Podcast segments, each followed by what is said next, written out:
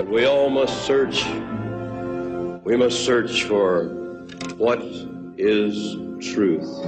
What is truth? Truth is... Truth is just... Uh, when, that's a really hard question. What, what is, is truth? truth? There has to be a fixed truth, in my opinion, for the universe to function properly. What is truth? And the lonely voice of youth cries, what is truth? And the truth shall set you free! Hello and welcome to What is Truth. I am your host, Dave Glander. It is a cold Sunday morning down here in the South. I don't know where you're at, but I hope it's warmer than we are. Maybe that would be Hawaii or something like that. I'm uh, I'm really excited about today's show. Last last week we started what I'm what I'm calling kind of the X-Files of Christianity, and we and we talked about the suppression of truth, and and uh, we had on Doctor Bergman and and Doctor Judkins, and and uh, Doctor Bergman had written a book uh, uh, that was that was really detailing the amount of scientists who have either lost their jobs or uh, have been have been blacklisted one way or the other, whether it's lost their jobs, get a, uh, a demotion, uh, pay cuts, not have their work published. Uh, there's a there's a giant conspiracy out there to try and hide the truth about certain things. Uh, we were really talking about intelligent design as a as an area of study last week, and uh, and this week we're going to actually break into one of my favorite topics. It's it's a question that I get more often than not from young atheists, kids, but it's also a question that adults have asked a hundred times over again. And here's the question. Well, if the Bible's true, what about dinosaurs? And my, my response is, well, since the Bible doesn't necessarily talk about dinosaurs, which we can, we can actually debate that, and I'm sure that's going to come up here in just a little bit. Uh, it actually does have a mention of it. While it doesn't go into great detail about it, does that mean that because it, it's, it's omissed from the scriptures that they didn't exist and that the, the Bible's trying to deny their existence? Not at all. Not at all in any way, shape, or fashion. And so that's my first area. And then I always look at the people and I say, have you actually studied the evidence of dinosaurs' existence along with mankind? And so that's what we're going to be talking about today on the show. I have got a good friend of mine who is Doctor Judkins. He's the author. Uh, he's an author, explorer, and a biblical archaeologist from Dallas, Texas. He has a passion for searching for the truth and mysteries of the past, which he airs on his internet show, Man versus. Archaeology. He's studied the human fossil footprint phenomena for over fifteen years. He's credited with mapping the longest contiguous uh, dinosaur trackway in the Western Hemisphere near Glen Rose, Texas, in the year two thousand. He's participated in numerous excavations throughout the U S and Israel, ranging from fifteen different dinosaur digs, the Pool of Siloam in two thousand four, um, and Jerusalem in the Tower of Siloam in two thousand eight. He's been featured on T B N's Creation in the twenty-first century, and his P H D is in biblical archaeology. Doctor Judkins, thank you for coming on the show today. Hello, Dave. It's a pleasure to be on with you again. Thank you for having me. I'm excited about today's show. Uh, just for the record, I'm going to call you Aaron from here on out, but uh, but it, it is Doctor Judkins, and I think that's respectable. But at the same time, you're my mom always told me uh, down here in the South, everybody says ma'am and sir, and I said, well, up north, it's not necessarily rude, but it's not a common custom to have people called ma'am and sir. It's it's almost disrespectful in in certain circles, and people down here look at me and go, what do you mean? And I said, well, my mom always said this. Moms go through an awful lot of work to come up with a name for a child. I mean, that's a big thing. You got to name somebody something they're going to have for the rest of their life. Call them by their by their name to honor their mother. And so in honor of my mother, uh, I have always called people by their first name. So Aaron, thank you again for coming on the show. Aaron, you're welcome. Let's, wouldn't have uh, any other way. I, I, I'm I'm just ecstatic about this particular subject because it's such an often uh, brought up Uh, controversy, if you will, over did di- let let's address this real quick. If dinosaurs did live beside man, what would that do to the to the theory of evolution? What would that do to secular science? Because I think we before we go into certain evidences, I think we really need to address the concern that that secular science has for this particular subject. And, and Aaron, what do you think, in your opinion, is, is the is the real Uh, motive behind trying to suppress any truth that we might talk about tonight? Well, Dave, the motive is is to question the authenticity of God's Word, the Bible. That's the motive, because uh, evolutionary concepts, the evolutionary paradigm uh, cannot explain supernatural um, uh, life origins. And so they really question all the life origins of mankind in the universe. And so that goes right along with uh, what happened to the dinosaurs. Matter of fact, the evolutionists have kind of hijacked the dinosaurs when really uh, the creation had talked about dinosaurs way in the beginning. Um, in Job chapter forty and in Genesis, we see that God created all the animals on day number six along with man. He even tells Job in Job chapter forty, uh, behold now behemoth, which I made with thee. He's saying, Job, I created this this magnificent creature. He calls him the chief of the ways of God. It's kind of like saying the lion is the king of the jungle now. And he's saying, look at this creature. He's the chief of the ways of God. He's got a tail like a cedar tree, and he drinks up the water Jordan. And he gives this vivid description in Job chapter forty about Behemoth. Now, if you look in the commentaries, the commentators say, well, this is probably a hippo or an yeah, elephant. That's very funny, which because, is, which is because funny of the, because the, the, the tail. The commentators haven't seen a tail's, uh, an elephant's tail or a hippo's tail recently, I don't believe. Um, so this is really uh, really what, what God is saying to Job is he's saying, this is a creature which I made with thee. He is one of my most majestic creatures. This fits the description of a sauropod type of dinosaur. And so the Bible does talk about dinosaurs, but it doesn't say the word dinosaur. It says the word dragons. In Isaiah and other places in the Bible, it terms them as dragons. And, of course, God specifically says behemoth, which is a, um, a particular name for this creature. And then in Job chapter forty-one, he goes on and describes the Leviathan, the water-breathing uh, dragon. Yes. Um, that uh, that he explains to Job. So dinosaurs are mentioned in the Bible. Matter of fact, Dave, I've been uh, on set today with um, the guys from Restoring Genesis Ministries, and they just started a, a shoot on location here in Glen Rose, Texas, a new documentary called Forbidden History Part two, Footprints in Stone. And we started that shoot yesterday and today. It'll go on. And um, matter of fact, uh, they just did a great um, uh, documentary on this, Dave. It's called um, Forbidden History, Dinosaurs in the Bible.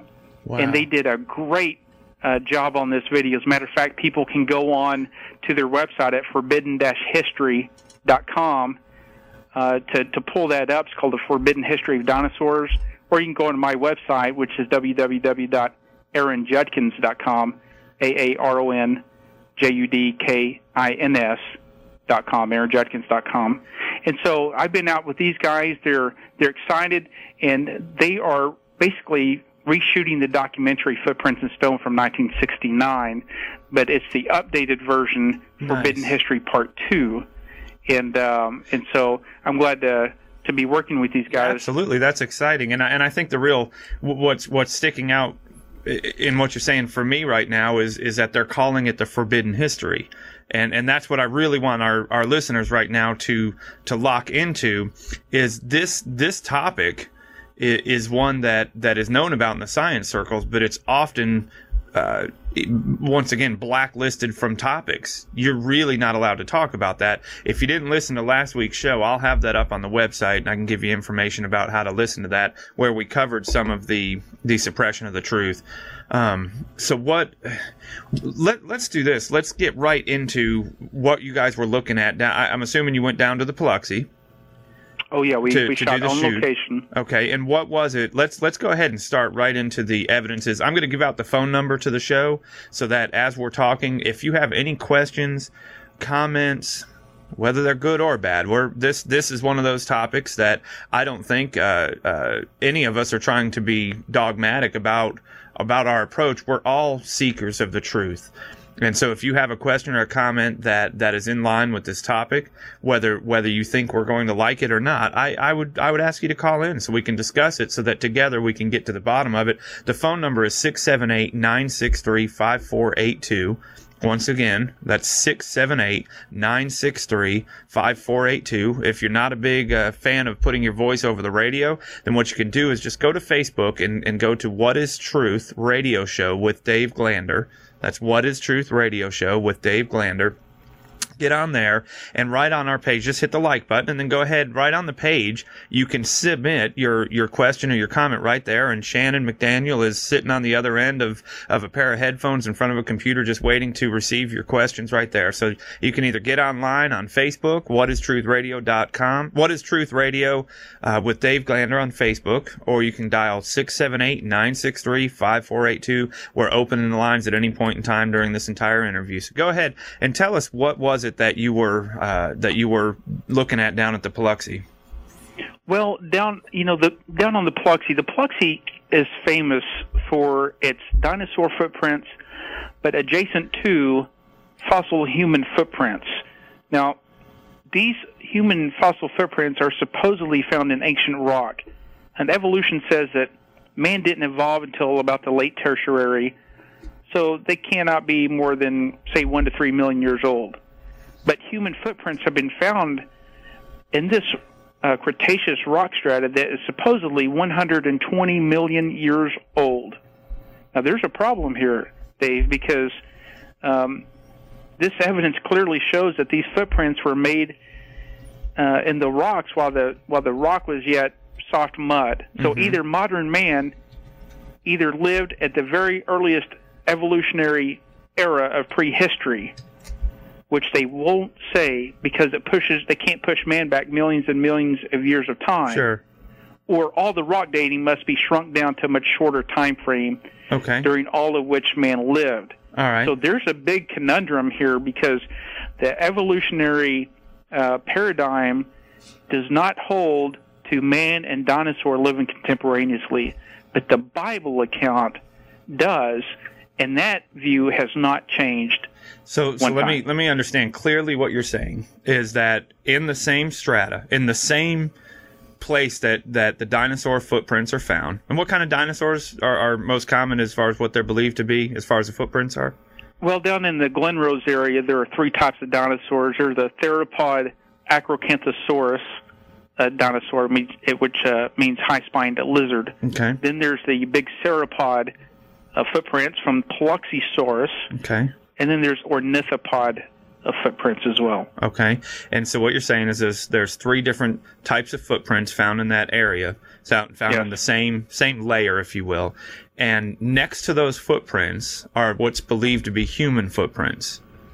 That's right. Okay, let me go ahead and address something that somebody had brought up. They thought we were going to get into this subject last week, and they brought up the question uh, that at the end of, I believe it was at the, you should probably know exactly what I'm talking about, at the end of World War Two, there was a A gentleman who was making quite a bit of profit off of uh, off of supposedly getting the footprints, the human footprints from the riverbed, and then selling them for, for high dollar.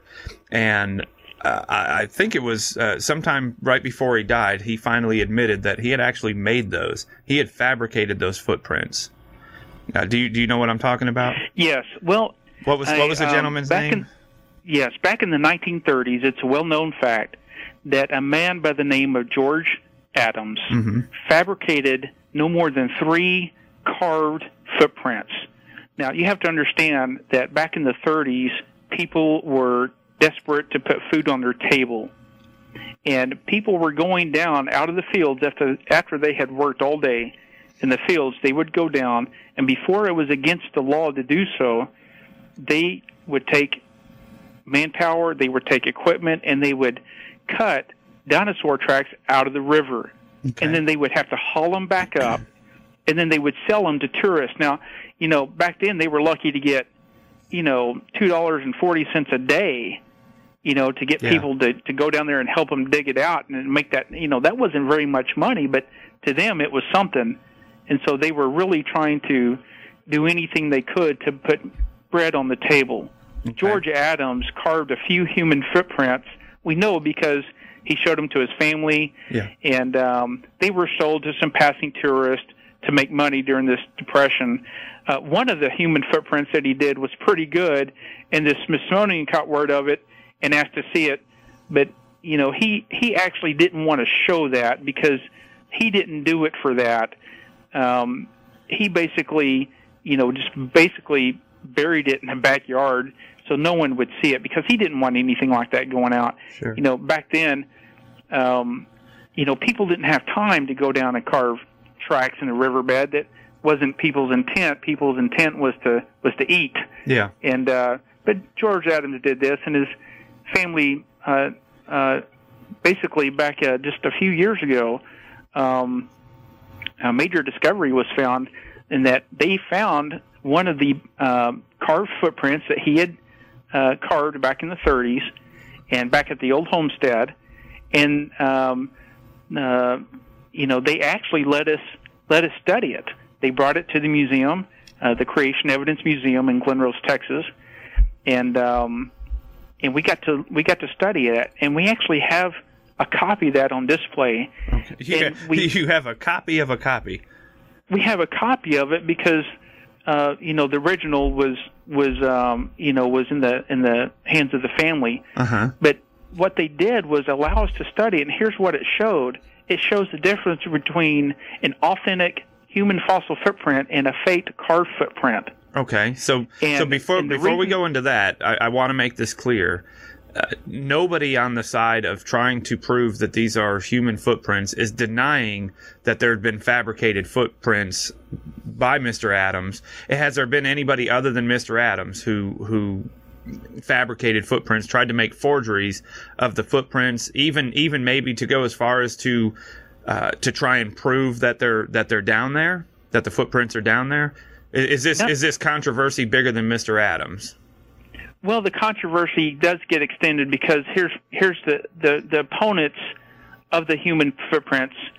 Um, they just take you know this one account of Mister Adams carving you know no more than three human footprints as described by his family uh-huh. who witnessed him doing that, but they want to say that all of the footprints are carved.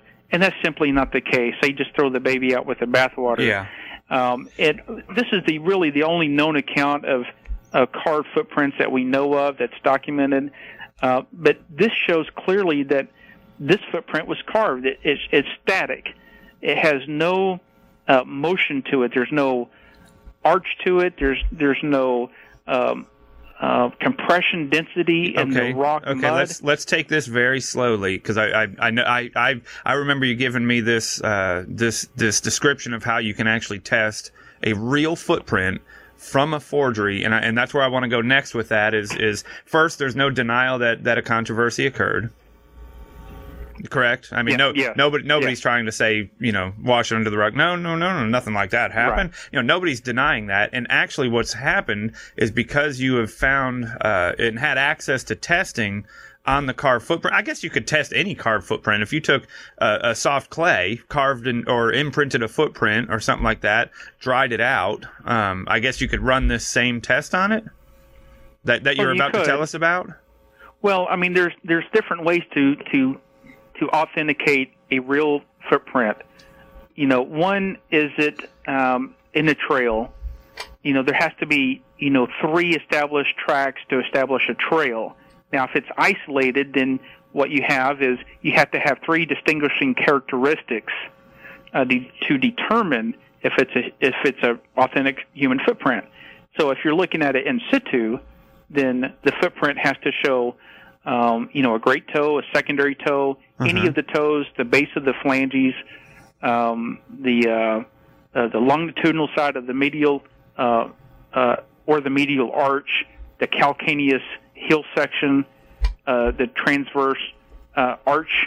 Any of those characteristics uh, would be comparable to authentic, uh, authenticating a human footprint, but it has to be at least three of them. You can't just point out one feature okay. and say that's a human footprint. Okay. There has to be at least three features to characterize um, a track authentic. Okay. So if it has a great toe and a second toe and a you know a longitudinal arch, then that would be enough to say that's you know an authentic track. Now, who or what made the track is a wholly different story, but that's yeah. the same technique that Mary Leakey used on the Tanzania tracks in Laetoli, uh, incidentally, who. Uh, you know, she, she wanted to authenticate the tracks Uh, so she had Doctor Louise Robbins from North Carolina, who was a foremost expert in uh, footprint forensics at the time. And uh, when Doctor Robbins came down to Tanzania and to look at the, the Laetoli trackway, his conclusion was specifically that they were no different than modern human tracks. Now, uh, she didn't like that answer, and she put him on a plane back home. Oh, geez. Because she was looking for a missing link. Yeah.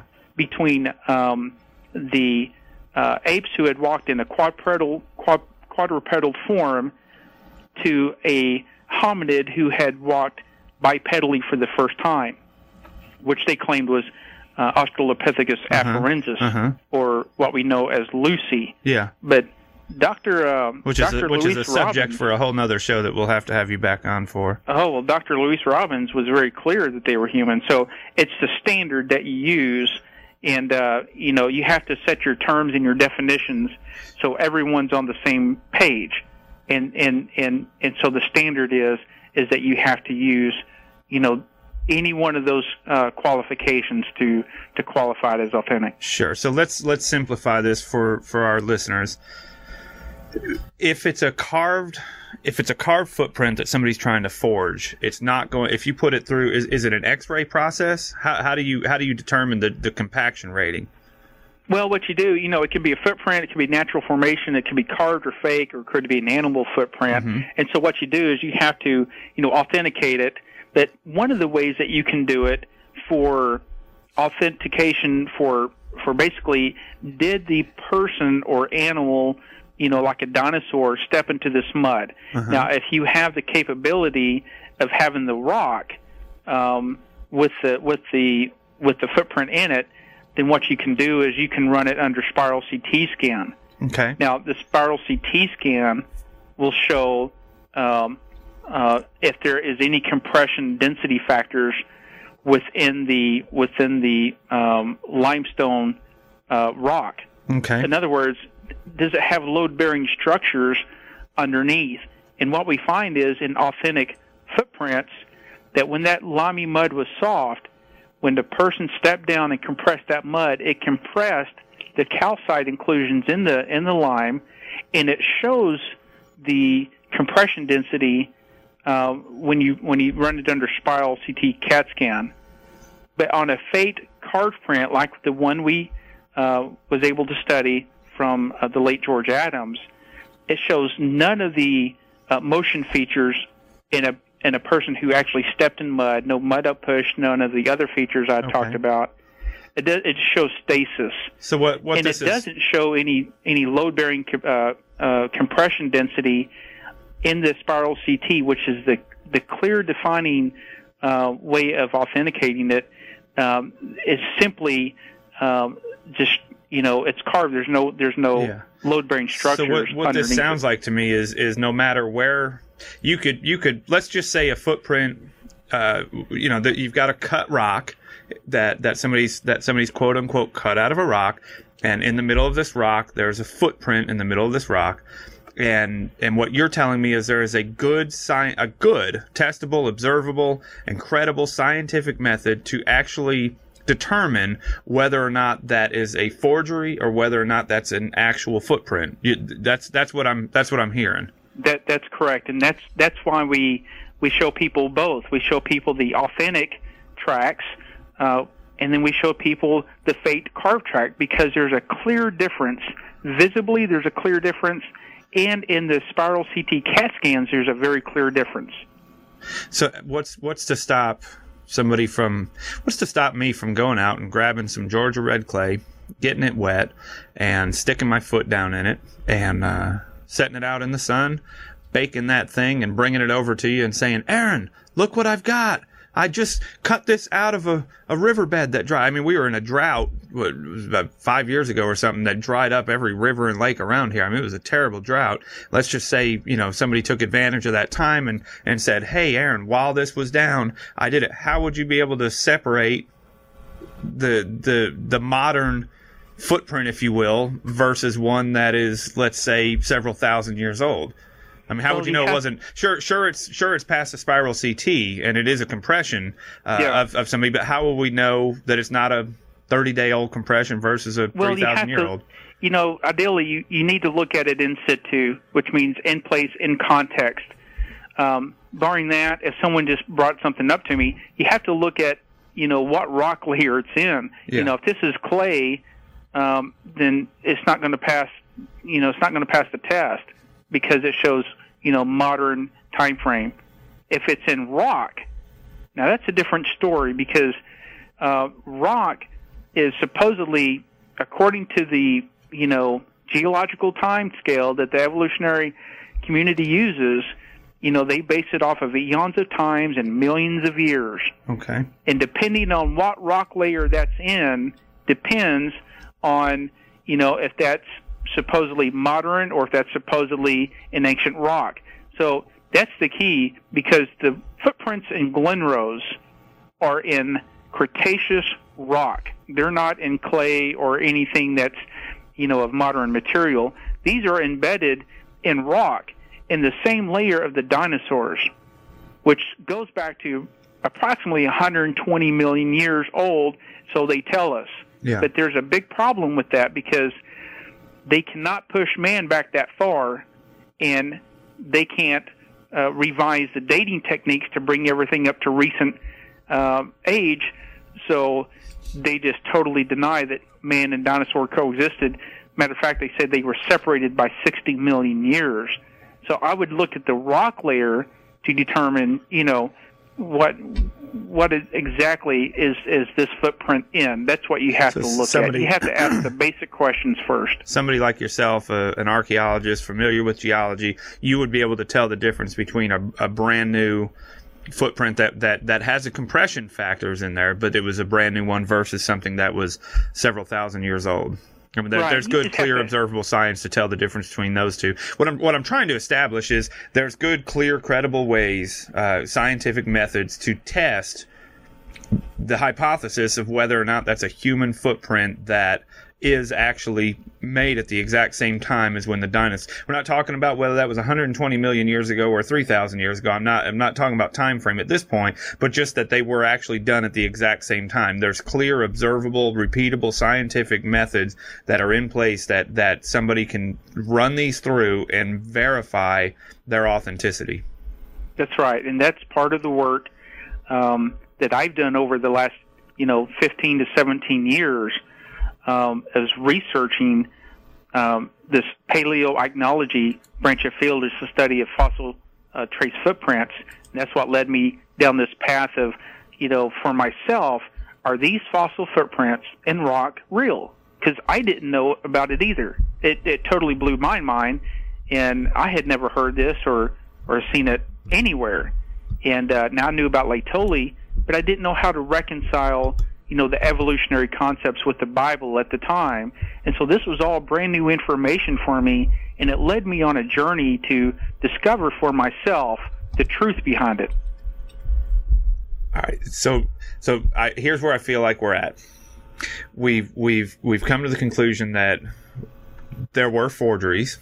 Nobody's trying to wash those under the rug. They're admitting to the forgeries. And, and really, the real story behind the forgeries is the guy wasn't really trying to pass it off as a footprint. Otherwise, he would have let the Smithsonian do testing on it. He was simply trying to make a few bucks off some traveling tourists.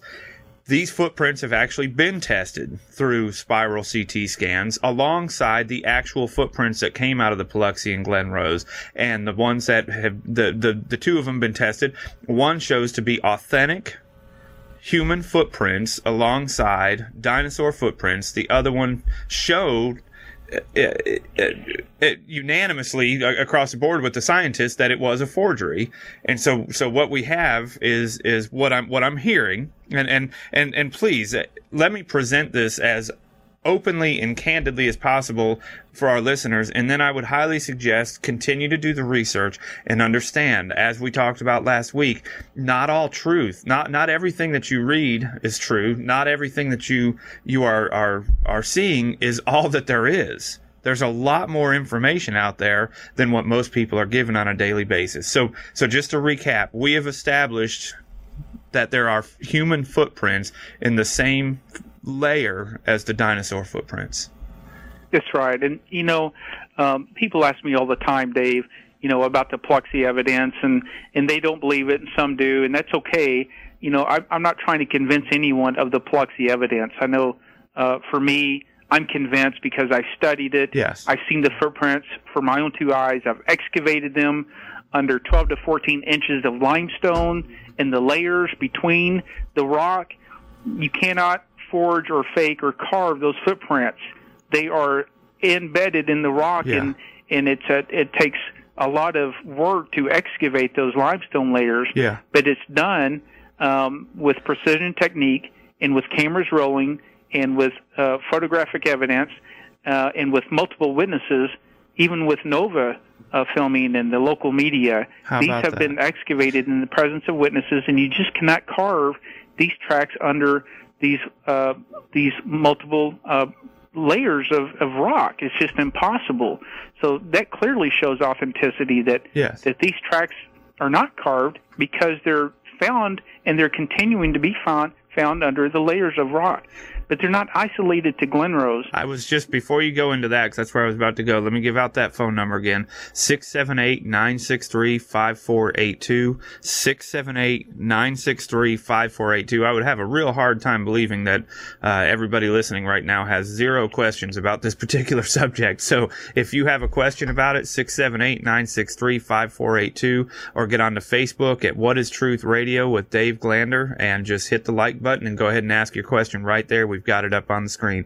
Let's talk about that now. This this is not an isolated incident. As a matter of fact, you your doctrinal research, um, you started into your doctrinal research, let me rephrase that, uh, was actually documenting the, the global phenomena of the human footprint uh, fossil record, correct?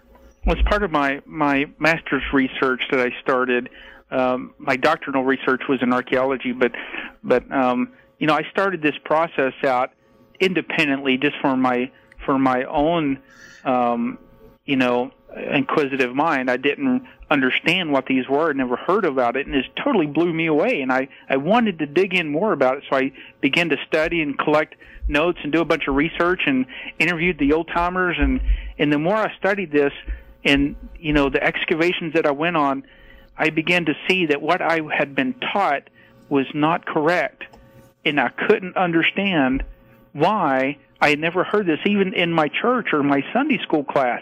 I didn't even know how to answer where the dinosaurs come from. Wow. You know, it just wasn't there, and, and there was a lot of missing information for me. And and so this whole area of of creation science and, and biblical science really began to open up for me in this field, and um, uh, I began to, in my research, realize that, you know, this was not an isolated event in Glen Rose, Texas, you know, along the banks of the Paluxy River. This was really turning out to be a global phenomenon, and I wrote my book, Evolution and Human Fossil Footprints, um, that was published by um, um, um, Bible Believers, uh, I'm sorry, it was uh, published by... Um, Uh, well, I hate when I do that. I, yeah, I, I Dave, do that. I'm sorry. I do that uh, more often than not. To be honest, I I'd like to say it's old age, it was but at Bible thirty-seven, Belt Publishing is there Bible you go. Belt Publishing is what I'm trying to say, and they they they published uh, published my book, Evolution and Human Fossil Footprints. Because we only have uh, just a little over twenty minutes left in the show, let's go ahead and move straight into uh, kind of a man. We can almost turn this into into. three parts. We'll we'll have Joe Taylor on next week, and and he is also uh, an expert on this on this topic, and and may have to have you back on as well next week uh, to to help touch on some of these things that we may not be able to cover this week. But what I want to do is quickly take us through. Uh, let's let's pick three three different regions in the in the world that you know of evidence of of human footprints alongside dinosaur footprints that have been scientifically tested, and, and and whether and I know that some of them have, have controversies attached to them, not not controversies as far as forgeries, controversies as far as evidence being buried. If you want to try and kind of touch on that just a little bit as you're as you're making your way through, but go ahead and walk us through just a few sites that, that you know this is going on. Well, um, specifically, you know, Turkmenistan, uh, which is called the Russian Paluxy. Uh, there's been reports since the nineteen eighties that human fossil footprints have been found along the dinosaur tracks. There was a Russian geophysicist, um, which basically in in uh, uh, in nineteen ninety-six uh, edition of Creation Magazine um, reported um, that um, that there were these fossil footprints of dinosaurs and humans together, and supposedly it went back to the Jurassic era, which is some two hundred million years ago. Um, matter of fact, it's it's covered by more than three thousand uh, footprints of dinosaurs. Um, but when they were out there researching, this uh, geophysicist was surprised, um, and he was just mystified that he came across footprints of bare uh, human feet. Uh, is, this, so, is this photograph documented? Yeah, the Moscow News in nineteen eighty-three um, ran a version on this in their news, and um, and of course, uh, you know, uh, these scientists led more expeditions to the plateau, and they confirmed and found these dinosaur footprints and human footprints alongside each other, and um, um, you know, as far as uh, you know, recent research. Um, one of our colleagues, Doctor Dennis Swift, has uh, done lots of research in that area and has uh, photographed these these footprints. Okay, what's what about another region of the world that, that you know this is this is the case? Well, there's other fossil footprints around the world. Now, they're not uh, necessarily associated with dinosaur tracks, but but uh, some of the some of the yeah, great I, ones. Yeah, are, and I don't even think that, that matters if they've been found in this. I'm not a geologist, for, but from my understanding, uh, uh, a layer is a layer across the globe. Yeah, I mean, like like when you get down to a certain layer, that layer is consistent across the globe, or, or at least through major regions of, of continents. Is that is that? Am I right. trying to dig out my uh, my Andrew Snelling geog- geological classes as we were riding through the uh, Grand Canyon, and, and, and they're a little bit foggy, but that's kind of the way that I understood that. So if, if you find footprints at a certain level, whether there's dinosaur footprints next to it or not, it's still the same, quote-unquote, geologic, the same portion of the geologic column, yeah? Well, that, that's true. You know, like this limestone layer, you know, in Glen Rose, Uh, runs all the way around the world. You know, you can find find it at the uh, the the White Cliffs of Dover in England, all the way through the eastern seaboard, around the Middle East, through Australia, and, and back up. It's all over the world. But you know, some of the other great sites. You know, Australia has a great site. Back in two thousand three, um, uh, they found an area that had some seven hundred fossil uh, human footprints in it, and these tracks were. Um, Uh, some twenty meters, twenty meters long, wh- which is incredibly long. Um, they go back to what they say is, you know, um, two hundred thousand years. But these tracks are are not two hundred thousand years. You have to understand when they give you an age uh, for rock, they uh, they don't use it as far as carbon fourteen testing. They can't uh, test it in those ways. They have to test it using uh, special light testing. Uh-huh. They they test the grains of sand in the rock, and they come up uh, with an estimated age. And so that's part of the, you know, the information I give in the book when when when they're talking about Australopithecus afarensis or two hundred thousand years of dating. I give you all the information so when you when you're reading those accounts, you can understand of how they got that information and what it means, yeah, and um, and how it contradicts um, the creation model specifically. British Columbia has another great um, area of of study. Matter of fact, they've they've narrowed this down to about eight thousand years old in the um, Mesolithic, and these are a large number of human footprint trackways um, that uh, uh, are.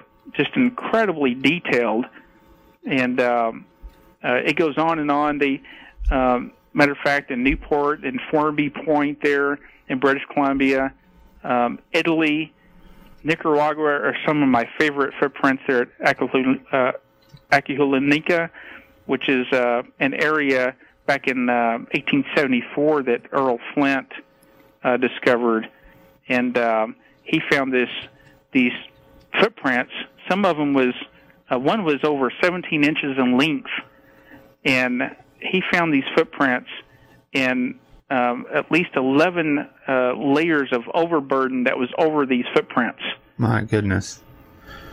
What is is I know I remember over at the museum you had a a, a shoe, like a Nike shoe from somebody, a, a basketball player or something, and you and you were explaining to us that it's it's not uncommon even nowadays to have this ginormous foot a, a foot that fits into the shoe you had. I remember that shoe looked like it was two feet long. I mean, that thing was ginormous. And you said that was an actual shoe that, that came from, from, from a gentleman playing sports, something like that, that, uh, that, that backs up. Cause I, I remember it, at one point I read in, in one of the websites when I was doing research on this years ago, I remember reading, well, the, the footprints are too big. It's got to be from something else. And, and I actually heard that it was, uh, from some bipedal, Uh, dinosaur that actually slid when it stepped. That's what made it look like it was so long. And and what you're saying is is no, that's that that was a footprint of of of some sort of a human, uh, not some sort of a human, but a human with some sort of enormous foot, which isn't all that impossible today. And that's why you had the shoe in the in the, in the museum. I thought that was really really interesting.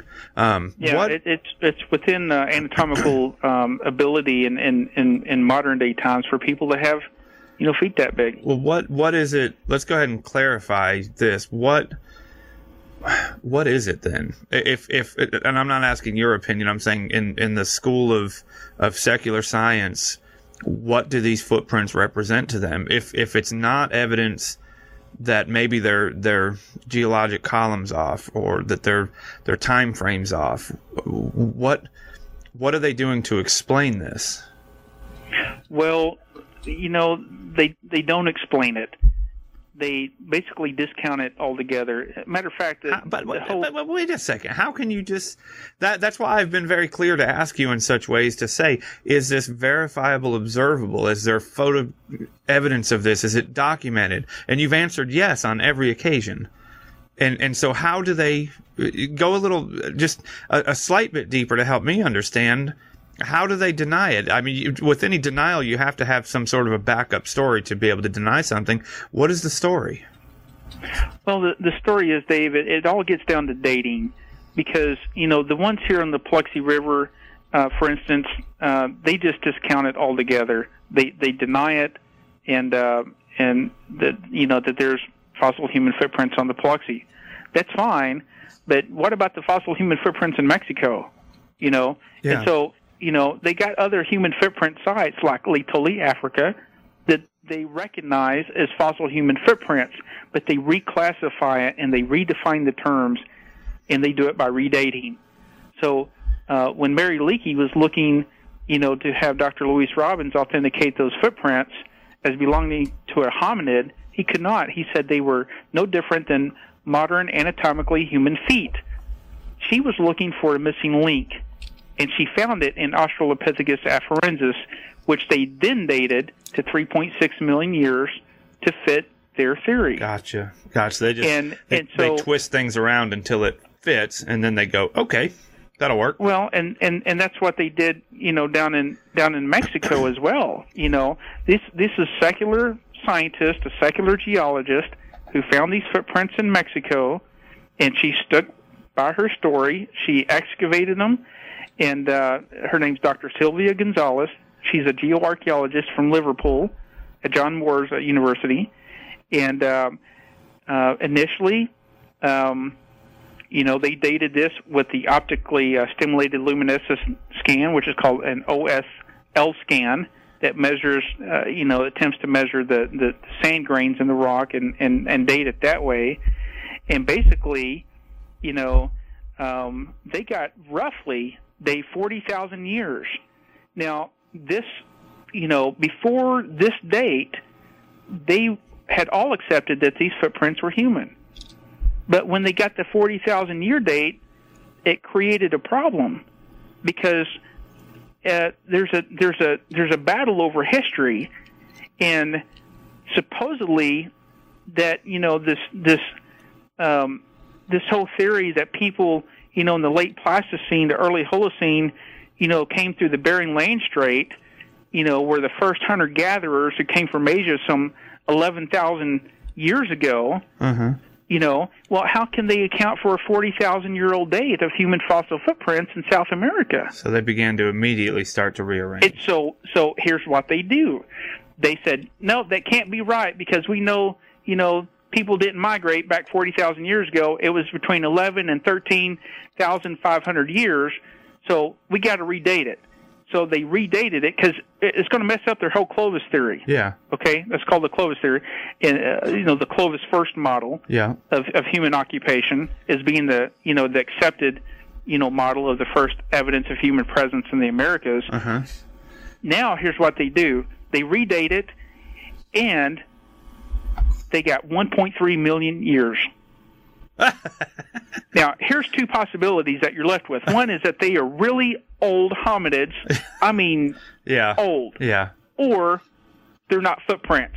See, they don't leave in the possibility that they're old in footprints or that they're young in footprints. It's either that they're really old footprints or they're not even footprints. One of the one of the it's, shows that we're, we're I'm going to be doing in the next coming months is, is going to be on worldview and how much your worldview will dictate the outcome of your research, because all, all it sounds like to me you're explaining is they're taking whatever they're finding, the facts, the truth, and they're just manipulating and twisting to fit a worldview that disagrees with the biblical account. But uh, they can I've, get whatever date they want. You run those dates. They can get whatever date they want. They, yeah. they have to assume variables in it. You know, the question is, the implication is, is that evolution is a fallacy, and its theories and timelines are wrong. Yeah. Or secondly, Dave, that you know greater confidence can be put in the Word of God, and specifically in the Book of Genesis, where God stated He created all living things yes. in six days. Yeah. And, you know, that's what it boils down to. You know, these, you know, there's there's other creation, you know, X-Files. You know, we got the iron hammer and stone. We got the well, iron cup. I was going to say, let's, let's, do, let's do this. We only have a little bit of time to cover. Uh, I want to go two more points. One, take about take about five minutes and give us a quick rundown on, on the evidence of uh, artwork that's been found within ancient civilizations that actually depict dinosaurs, and, and then why that's important. Okay. Well, um, there's been a number of artwork um, depicting uh, dinosaurs. One, matter of fact, was uh, uh, discovered in two thousand six in a uh, temple in uh, in Cambodia. It's an ancient temple. Um, and um, these um, um, this ancient temple basically had had columns on this temple, and the columns depicted different animals and representations of of birds and different mammals and whatnot. But on one of the animals, on uh, on one of the columns, was a um, bas relief of a stegosaur. Now, a stegosaur is a dinosaur that has these you know big frills going down the back uh-huh, of it, uh-huh. and it specifically. Um, Uh, has a stegosaur on this column. Now, you know, how in the world... Well, hold on. Before we get into the implication, what about, let's say, the Inca burial stones? The Incan well, burial there's, stones? There's, there's the... These are these are um, dinosaur art from the tombs in, in Peru uh-huh. um, that uh, people from around Nazca drew these dinosaurs some two thousand years ago. Uh, their depictions include, you know, um, specific... Um, uh, representations of dinosaurs that are just now being found that these these these depictions are actually uh, true to the to the fossil account, such as Iguanodon. Uh-huh. Um, matter of fact, uh, people uh, paleontologists didn't really realize if Iguanodon stood up on its two feet or walked on all fours. Yeah. Um, but and, and, the, and the artwork actually answers that question. And the artwork answers that question. These people saw um, living dinosaurs, and and you know to depict them so accurately, you know, on their tapestry, on their pottery. You actually had some totem. I don't know if they were totem poles. I called them totem poles, but they were wood carvings. Wood, wood, wood carvings posts. on poles. Yeah, that yeah, that and, had them on there. You know, they're they're depicted, you know, in, in all these various you know formats, uh, but it shows these dinosaurs. All right, so let and, me ask you a question. When did archaeology really become a science? Well, I mean, generally speaking. Well, basically, you know, there's there's there's rough accounts on when archaeology started. Some say, you know, it, it you know it started back in seventeen ninety-eight when Napoleon went into Egypt and first found the Rosetta Stone. Is that the earliest? Basically, the earliest account of when it. I'm just trying to assess. Let's just say, let's just say seventeen hundred. Let's just mm-hmm. go way beyond even the most mm-hmm. liberal date and say seventeen hundred. These ancient civilizations that you're talking about are are way older than that. Yes. Oh yeah, yeah. These, so these so the implication yeah, these civilizations is basically go anywhere from five hundred A D up to you know fifteen hundred A D. So so basically the implication is this: the question arises, how would they know what it looked like if if, if archaeology was was not a science, not a practice science? Meaning people aren't going around and digging up bones, gluing them back together and figuring out, you know, having yeah. an artist rendition. How would these right. people know what they looked like unless, of course, they saw them? Well, they didn't. You know, prior to eighteen forty-one, you know, um, uh, Sir Richard Owens coined the term dinosaur. No one knew what a dinosaur was between before eighteen forty-one. Uh, so uh, this is, you know, accounts of people seeing uh, these creatures that we thought were extinct back, you know, in these cultures, you know, five hundred, you know, A D to, to fifteen hundred A D or so. These is, you know, relatively, you know. And there, there's um, medieval times accounts of, of dragons and Sir, who who was the Sir uh, who fought the dragon, big story? Uh, Saint George and the Dragon. Yeah, Saint George and the Dragon. And, uh, and, and, and I mean, so there's there's even medieval accounts, and, and you can call them folklore, but it still gives the idea that people at one point were around. You can look at the Chinese culture and the amount of dragons that are all through their culture that, that acknowledge the fact that, that dragons existed and that people were with them and slew them. I well, mean, we got these dinosaurs, you know, figurines in Mexico. We got this art in Peru. We got dinosaur art by Native Americans. Um, so you know got, that I've personally gone and investigated. So we've got footprints, uh, we've got we've got, got art print, artwork, we've got tapestries, wood carvings, uh, that's right. clay figurines. You got the, let you me got ask the you about lost hammer and stone. Let me ask you about uh, one is, one really critical thing that, that I think you'll know the what I'm talking about. I'm, I'm sure you do, because we've got about three minutes left. Um, okay. What about the red blood cells found within the T-Rex bone? This is amazing, Dave, because um, uh, Mary Schweitzer, back in nineteen ninety-seven, uh, cut open a dinosaur bone, and she saw, um, under electron microscope, soft tissue. Mm. And in that soft tissue was pliable, it was elastic, but she also verified red blood cells. Now, she repeated these tests over and over and over. She had other of her colleagues come and look at this. They repeated it. You know, she did the whole scientific method. She repeated it, observed it, tested it, predicted, and they couldn't falsify it, is the bottom line. And but the question remained, why is there fresh red blood cells and tissue, soft tissue, and dinosaur bone that's supposedly sixty million years old? Yeah, that's, that's, it's not supposed to be there. That's not logical to even a child. They cannot account for it. So Mary Schweitzer, she stuck to her guns. She said, no, this is what I have, and the whole paleontological uh, paleontology community uh, was was just you know astounded. Yeah. They couldn't believe it.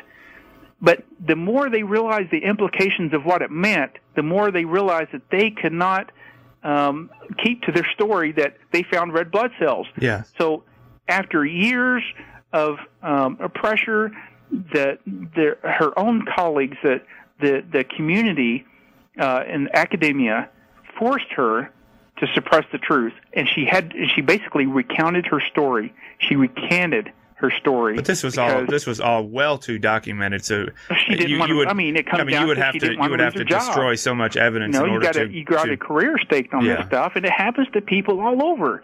Just like your former guest yeah. last week. Yeah. Um, you know, it's it's it's it's very clear that if you go against the mainstream paradigm, and if you're in academia, you're not going to last very long, because so, they don't want that evidence out. That's right. And if they let it out, it's going to show people that dinosaurs maybe weren't around sixty million years, that maybe they were a lot more recent than that, because there shouldn't be any fresh red blood cells in those dinosaur yeah. bones. Well, here I've and always... So it's huge implications. I've always been what's known as a classical apologist. I believe in really just building your case from the ground up, and then evidential uh, apologist, where I, I'm, I'm a big fan of, of providing evidences to show truth. But what I've kind of walked into over the past several years is turning into a cumulative case apologist. I'm kind of going to mix that in too, because what I'm hearing right now, whenever somebody asks me for a smoking gun, of course I feel like I have several of them, but what I tell them is when you hear the cumulative case, it's indisputable what it points towards. And so what I've, what we've heard on this show is there's fossil footprints, human footprints, not just in Glen Rose next to, right next to dinosaur footprints, but across the globe in the same strata, there's human footprints. We have artwork that depicts dinosaurs next to humans, even dinosaurs fighting humans in some of these scenes, where you ask yourself the question, if they didn't see them for themselves, how would they have been able to, to accurately draw them? Even so much so that they're solving evolutionary problems, well, not evolutionary problems, problems within the secular science to say, well, was it uh, on all fours or upright, in the in the artworks actually curing that? And then we have D N A evidence, or not D N A, red blood cell evidence within dinosaur bone, soft tissue, that flies in the face of, of long ages, because there's no way that soft tissue is going to survive. So when you put it all together, you've got footprints, artwork, and, and red blood cells. The cumulative case for that says to me that there is no doubt in my mind that dinosaurs and man once walked together. Aaron, thank you so much for being on the show. I may I may actually call you on at the beginning of next show just to clarify a few things. We're going to have Joe Taylor on next week talking about this very same subject. You've been listening to What is Truth Radio with Dave Glander on W I M O thirteen hundred. Have a great night.